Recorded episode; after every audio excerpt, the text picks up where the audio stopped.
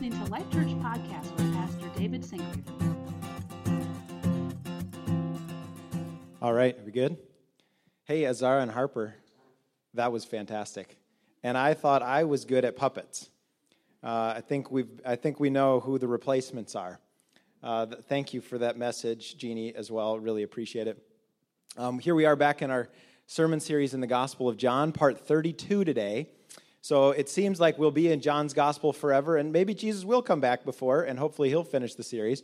But we're going to keep going uh, into John's Gospel all the way almost till Easter.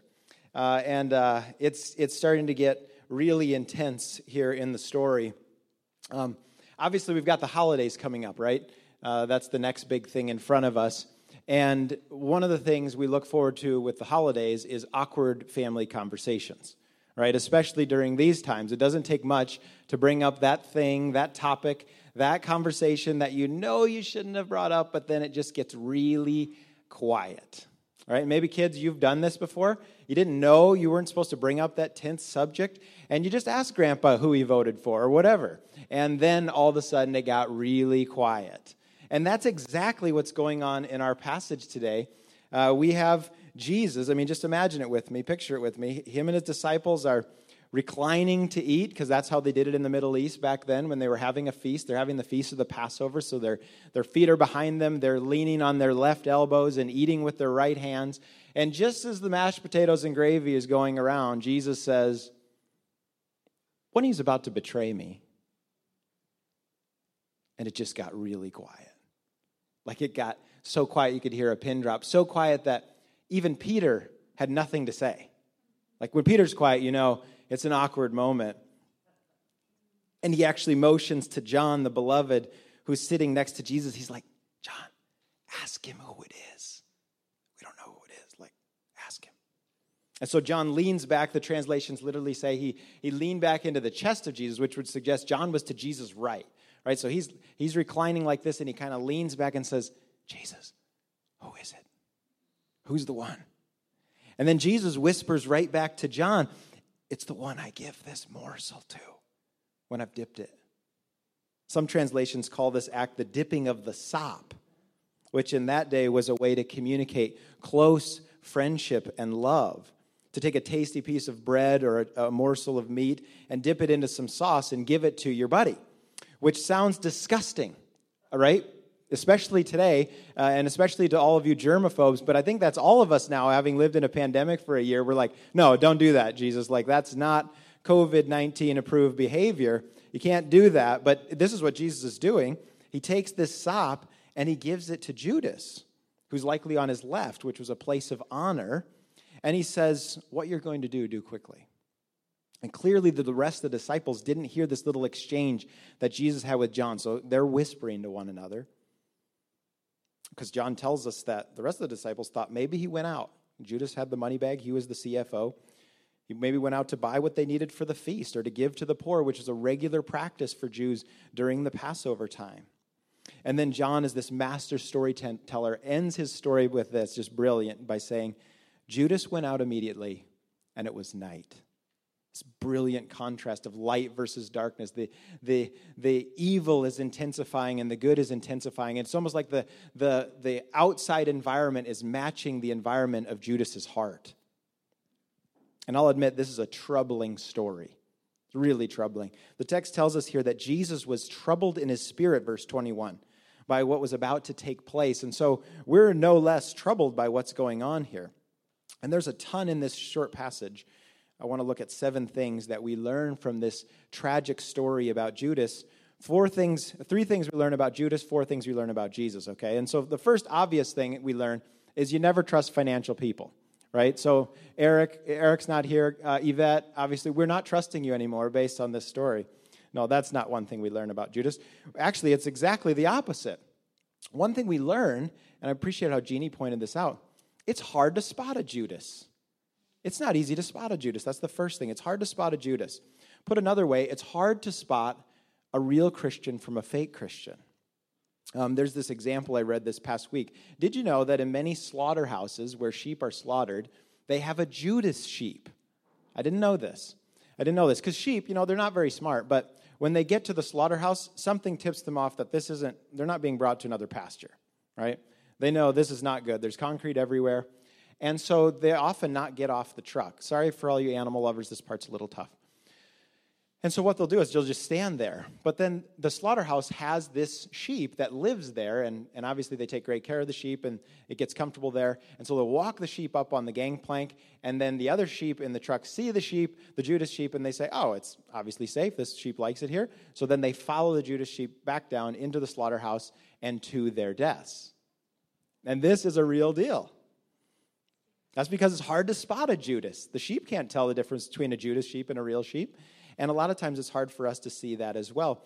Judas was probably, I want you to see this, the last guy they thought that would do this.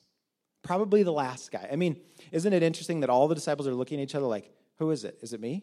I mean, there's 12 of us. We have an 8% chance. I guess it could be me. They didn't know. You know, they're all wondering, they're all thinking. Judas was the CFO, he was the accountant, the person who keeps the money bag. And let me just ask you who do you usually trust the money with?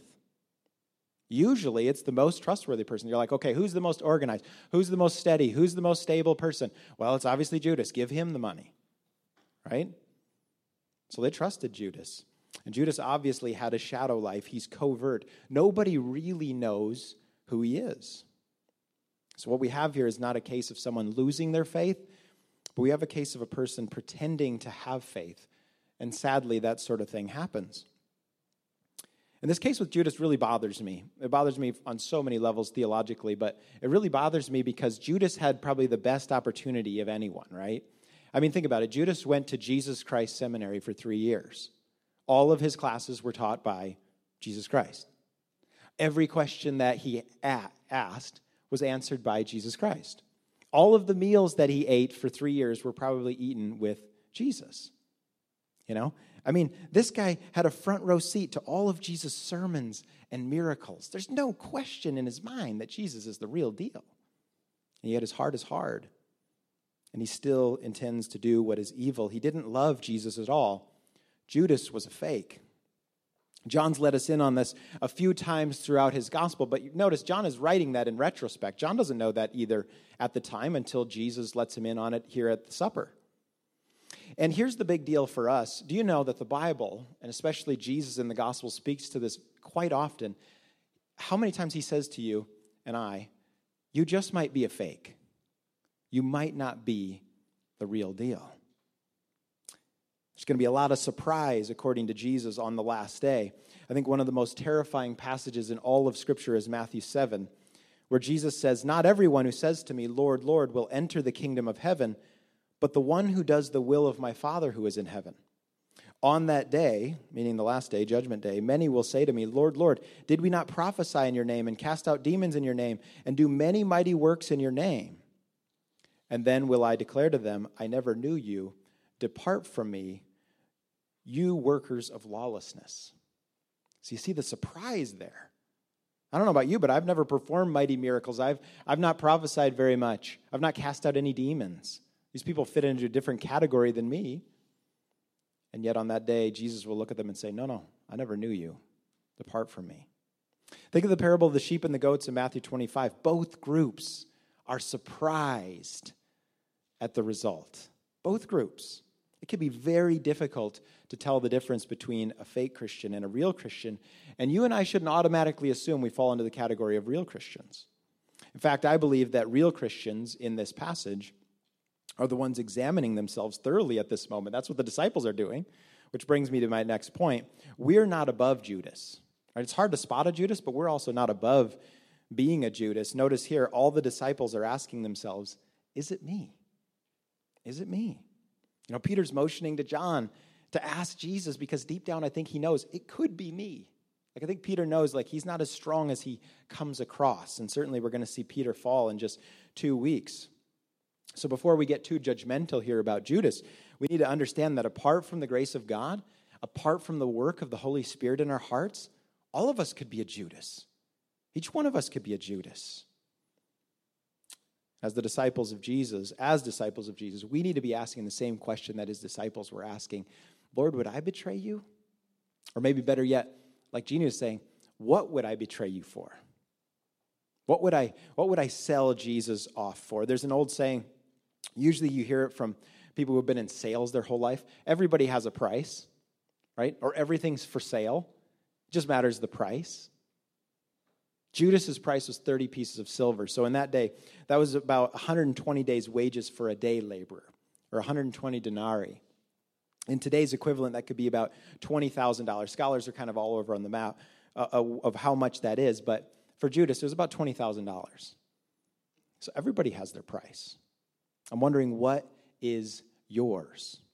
See, I've, I've sat with lots of people who claim to be Christians, but then they find out, like, oh, Jesus asked me to do that?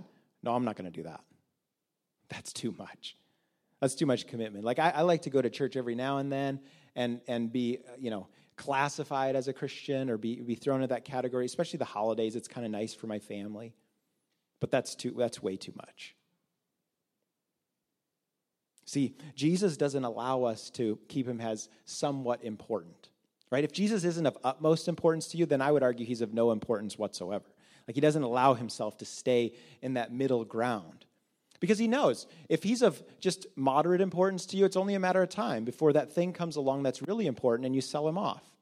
You betray him for that thing. Like your career, your social status, or money, or a relationship, or that sin habit that you insist on keeping. This is why people following Jesus, the crowds following Jesus, so often left disappointed. They so often just couldn't take it. Like they saw the cost of discipleship before them and they're like, no, no, I can't do that. To the point where Jesus even looked at his own disciples and said, Do you guys want to leave too? Think of the rich young ruler. You know, this passage, I mean, obviously he wanted to follow Jesus. He was inquiring about what he must do. And Jesus said, Yeah, sure. There's just one more thing. Why don't you go sell everything you have, give it to the poor, and come follow me? And he's like, Oh, no. No, no. He sold Jesus off, kept his money. That's what he did. I'm wondering, what is that thing for you? And I really don't think it's that hard to figure out, honestly. It just boils down to what is your idol, honestly? What's that thing in your life that's bigger than God? John Calvin taught that the human heart is an idol factory, just always cranking out idols, just always wanting to put something in the place of God. And so we all struggle with this to a certain degree. And kids, how many of you, what comes to your mind when you think of an idol? Just yell it out. What's that? A cow? Yeah, like the golden calf. Yes, absolutely. Very good, Eden. Yeah, we think of like we think of the, the, the things that the Israelites sculpted or that the, the pagan nations around them sculpted to worship. But eh, what we don't realize is all those idols they had represented things. They represented things like fertility or, or um, financial stability through crops and rain and those kinds of things. All those gods represented certain things to them. So we all have the same gods. They haven't changed over the thousands of years. Their gods just represented certain things, whereas we just, we just have them outright. So, God, an idol is anything that you make that's more important than God. And they're often good things that have become God things, good things that have become ultimate things. It's an idol is anything that you say, this thing is more fundamental to my life and happiness than Jesus. It's that thing, whatever you say, hey, without that thing, my life is not worth living. That's an idol. Um, that's what you would sell Jesus off for, quite simply. And another way to think about it is just to think is Jesus the end all by himself that you're seeking, or is he a means to getting your end? And I love how Jeannie and the girls brought this out so beautifully this morning because for Judas, Judas's God was money. And so he was willing to trade Jesus off. He was willing to be, betray Jesus in a moment once he could get his true God. So Jesus became a means to getting his real end, to getting the thing that he really wanted. And the same thing will happen for you. Like you'll follow Jesus until he's getting in the way of your real thing that you really want. And then you'll sell him off. All of us need to, to check our hearts here today because we are not above Judas. That's the second point we learn. Thirdly, we learn Satan is the source of all evil, but Judas becomes filled with Satan. Now, verse 27, John's made a point of telling us earlier in this chapter that Satan had whispered the idea of betraying Jesus into Judas's mind and heart. But now John tells us that Satan actually entered Judas. I want to talk about a problem. I mean, this is what happens. It's not a popular belief, but Christians believe in a real personal devil, a real personal spiritual being that we call Satan. We believe he has evil intentions all the time and that he's working with his servants on all people, Christians and non Christians. He's working in them. And maybe this actually helps you to understand the world around you. Like when you look at things and you're like, oh, how could a person do that? Well, this is, this is how because Satan fills people, right?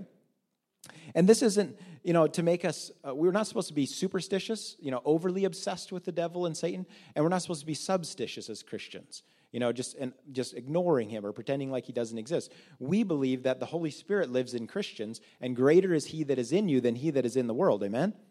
Like, we don't have to be afraid of him. But this does help us to understand, like, we're in a real spiritual battle. When evil stuff happens, it's not just because Judas got this idea all by himself. There's a real enemy that was really plotting. He really thought he had the upper hand here, and it turns out the joke's on him. But greater is he that is in you than he that is in the world. So Satan's the source of the evil, but people can become filled with him. Fourthly, Jesus is sovereign in the midst of the evil. Um, I love that Jeannie brought this out as well this is another reminder. We've we spent a whole sermon on this. I'm not going to take a lot of time on it today. But in verse 18 of chapter 13, just a few verses earlier, um, we read this last week. Jesus quotes Psalm 41 9, and this is a prophecy about how he would be betrayed by a close friend. Hundreds of prophecies, by the way, came true in Jesus. It's amazing how many prophecies when you start looking at them. But this is one of them too that Jesus would be betrayed by a close friend, a friend that he would eat bread with. Isn't that interesting? And obviously, we see that Jesus knows this ahead of time, which is incredible. How Jesus could love someone and serve someone, wash their feet, be with them every day, knowing for three years that they were going to betray him. But he did.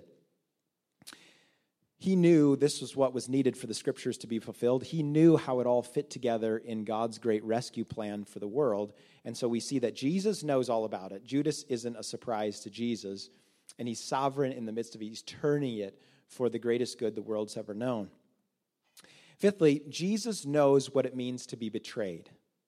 He knows what it means to be betrayed. You know, some of you have been really close to someone who used their closeness to stab you in the back. Like they got just close enough that they could inflict some really big wounds on you. And humans just can be so cruel to each other, can't they? It's unbelievable, really. Jesus wants you to know that he understands. He gets it.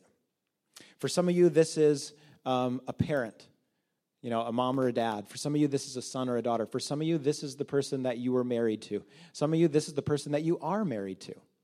Uh, for some of you, uh, this is a close relative or a friend. For some of you, this is a ministry professional or a counselor, someone who got close to you. And when they got close to you, they used that closeness to abuse you, to hurt you, um, to betray you in some way, to stab you in the back. And you know, in those times of processing that difficulty and that pain, it can be really easy to say, well, what's God going to do in this? He doesn't get what it's like to be in my situation. And Jesus would say, oh, yes, I do. I know exactly what it's like to be there. He's experienced it. Hebrews chapter 4 verse 15 says, "For we do not have a high priest who's unable to sympathize with our weaknesses, but one who in every respect has been tempted as we are, yet without sin. So Jesus gets the pain of betrayal like any of us. He's walked that path so you can run to him with your pain. He's not going to be dismissive about it. He's not going to be like, oh, stop sniffling about that. He's going to be like, no, I get it. It hurts. Me too. You're not the only one. So Jesus understands what it's like to be betrayed. Sixthly, Jesus opened himself to being close with others. I think this is so stunning in this passage. It's unmistakable. The contrast of true friendship versus counterfeit friendship, which we saw with the puppets up here today. But it's stark in this passage, isn't it? You know, John describes himself here as the disciple whom Jesus loved, which is a great title to give yourself, right? I always think every Christian should give yourself that title. I'm the one that Jesus loves. You can do that safely, and it's the most it's the most effective identity you could ever have. I'm the one who loves Jesus and who Jesus loves. And uh, the text literally says he leaned back against Jesus' chest, the same language Jesus used to describe his intimacy with the Father. The whispers between John and Jesus, we just, all of it just shows us that Jesus didn't protect himself from closeness. And this is tough for those of us who have been betrayed, isn't it? This is tough. You know, our lives can tend to be become closed off. We get wounded and we get gun shy, and, and we, we get to the place where just like, ah, I, just, I don't think I should get close to people anymore.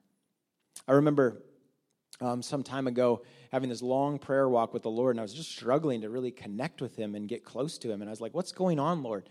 And I felt like He gave me this picture in my mind that my, of my heart, and it like had this stone covering around it. I'm like, Well, that's a huge problem. You know, what's what's that all about? And it was just like, you know, I had been hurt by some things in the past. And in order to prevent myself from being hurt again, I had like started to put this thing around my heart, even subconsciously. But the Lord's like, look, this isn't just keeping you safe, it's also keeping you from experiencing my love. Right? C.S. Lewis says this in his book, The Four Loves, that to love at all is to be vulnerable.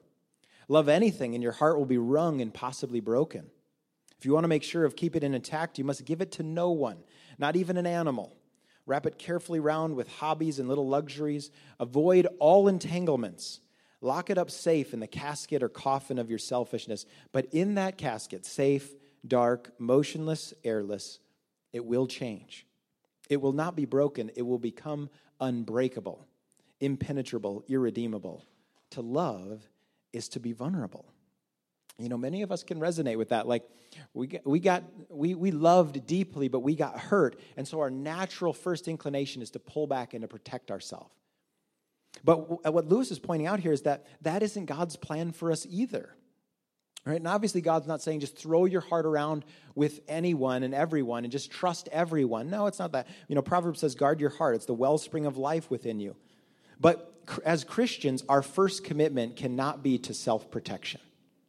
It just can't be. In fact, that was one of the things God showed me is that the sin of self protection is really a big sin. It really protects, it, it, the sin of self protection really causes you not to obey Jesus by loving others and giving to the world as he's called you to give. And Jesus is the perfect human example in that he loves so fully, so freely, so recklessly, and he did that in the face of certain betrayal. I'm reading this and I'm like, how in the world could he do that? Now, how in the world could he keep loving Judas how in the world could he keep loving us when we've slapped him in the face so many times and turned our back on him and made him seem like he's just a footnote in our lives? Well, I think the final point speaks to this how Jesus could do that, and that is that Jesus loved his enemies and invited them to be friends. Now, kids, how many of you are reading the Jesus Storybook Bible right now? The Jesus Storybook Bible by Sally Lloyd Jones. We love that book. I've learned so much good theology from that book. And I, I remember reading this to my girls and teaching it in the back there because we used to use that as our curriculum. And back then, Z, you were a little guy back then. I think uh, we'll see if you remember this, but you had a favorite story, and um, it was the story of Jesus' betrayal and arrest. But you didn't call it what Sally Lloyd Jones calls it. You called it Jesus and the Bad Guys. And I remember reflecting on that title, like, huh, Jesus and the Bad Guys. And I thought, boy, now that's a, that's a fantastic title for the whole Bible. Um, it's actually a fantastic title for all of human history, isn't it? Jesus and the bad guys, because there's all of us bad guys, deeply in need of a Savior, deeply broken to the core. And then there's one brilliant, bright, shining human, Jesus. And he comes into the world, praise God, Emmanuel, God with us, to rescue us, to love us, to heal us, and to invite us to move from enemies to friends. Let's go back to the beginning of, of the sermon. Do you remember the act of dipping the sop? That gross act that we almost can't think about right now. Even the, the word sop, it kind of, oh, I just can't take it. But dipping of the sop, this morsel of bread or meat that Jesus offers Judas, well, like I mentioned, in that day, that was a sign of close friendship. Like you did not do that with strangers. It was powerful communication that Jesus, fully knowing the plan in Judas's heart, fully knowing his intent, one last time he was saying, I love you, Judas. Do you want to come and be my friend? One last chance to move from being an enemy to a friend. And I just think Judas could have taken it. He could have taken it at that moment. He could have been like, oh, I just, I, sorry, Jesus, I just got to explain. I actually was betraying to betray, I was planning to betray you this whole time. And Jesus would have said, I know. And he said, Yeah, but you know, there's a group of soldiers waiting outside and they're probably going to take you and kill you. And Jesus said, I know. I love you and I forgive you. And I'm asking you, do you want to come back? Do you want to be my friend? But of course, Judas takes the sop, but he doesn't take what it represented. He doesn't take the love of Jesus and he hurries out into the dark to do his wicked plan. He didn't take his opportunity to turn from it, but God took the opportunity to take Judas's wicked plan and he extended the offer of Jesus' sop to the rest of the world, to you and I. He took the bread of his son's broken body and the, the wine of his shed blood, and he offered that to the whole world and said, Here, would you like to come and be my friends? Would you like to move from being enemies to friends?